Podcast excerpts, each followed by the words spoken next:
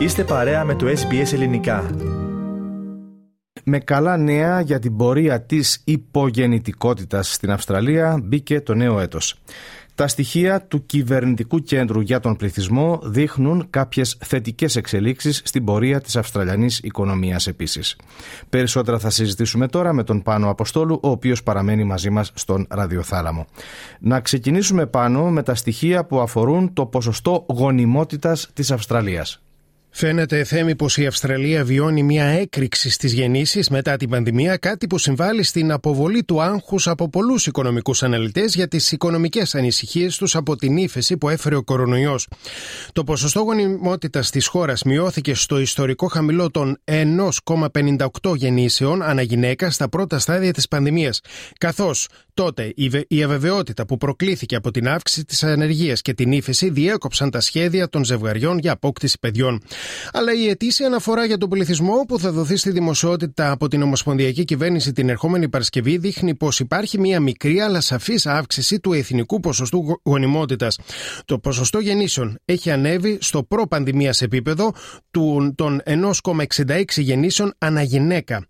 Η Αυστραλία λοιπόν αναμένεται να έχει 39,2 εκατομμύρια πληθυσμό μέχρι το 2060 από 25,7 εκατομμύρια που είχε το 2021 θέμη. Ωστόσο πάνω, παρά την ανάκαμψη του ποσοστού γονιμότητας μετά την πανδημία, αυτό θα αρχίσει πάλι να μειώνεται.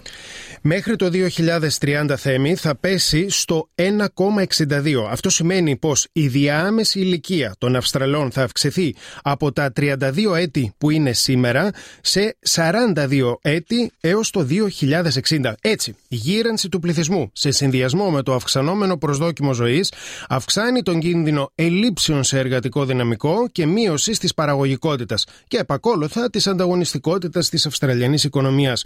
Ο Υπουργός Εθνικής Οικονομίας, Jim Chalmers, έχει πει πως ε, αυτό θα αντιμετωπιστεί από την κυβέρνηση Αλμπανίζη με προγράμματα κατάρτισης των δεξιοτήτων, κατάρτισης και δεξιοτήτων, συγγνώμη, και ενίσχυσης της μετανάστευσης. Επιπλέον, αν το ετήσιο ποσοστό παραγωγικότητας διατηρηθεί στο 1,2%, τότε μέχρι το 2060 η οικονομία της Αυστραλίας θα περιοριστεί κατά 10% και η πραγματική μισθή θέμη θα είναι μειωμένη κατά περισσότερο από 9% από σήμερα. Τέλος πάνω, πρόσφατα το ίδιο κέντρο για τον πληθυσμό παρουσίασε στοιχεία για τις μεταναστευτικές ροές στην Αυστραλία. Η έκθεση συγκεκριμένα θέμη δημοσιεύτηκε στις 15 Δεκεμβρίου του 2022 και τα στοιχεία δείχνουν πως για την οικονομική χρονιά 2020-2021 σχεδόν 85.000 μετανάστες εγκατέλειψαν την Αυστραλία. Αλλά με τη χαλάρωση των ταξιδιωτικών περιορισμών από τον Νοέμβριο του 2021 και μέχρι τον Ιούνιο του 2022 περισσότεροι από 170.000 μετανάστες εισήλθαν στη χώρα. Μέχρι και τον μήνα εκείνο, δηλαδή τον περασμένο Ιούνιο, στην Αυστραλία υπήρχαν 1,7 εκατομμύρια κάτοχοι βίζας προσωρινής παραμονής στη χώρα. Η μεγαλύτερη αύξηση των μεταναστευτικών ροών, να πούμε θέμη, υποσημειώθηκε στην Βικτόρια, ακολουθούμενη από τη Νέα Νότια Ουαλία. Και με αυτές τις πληροφορίες ολοκληρώνεται πάνω η επικαιρική αναφορά που μας ανέπτυξες.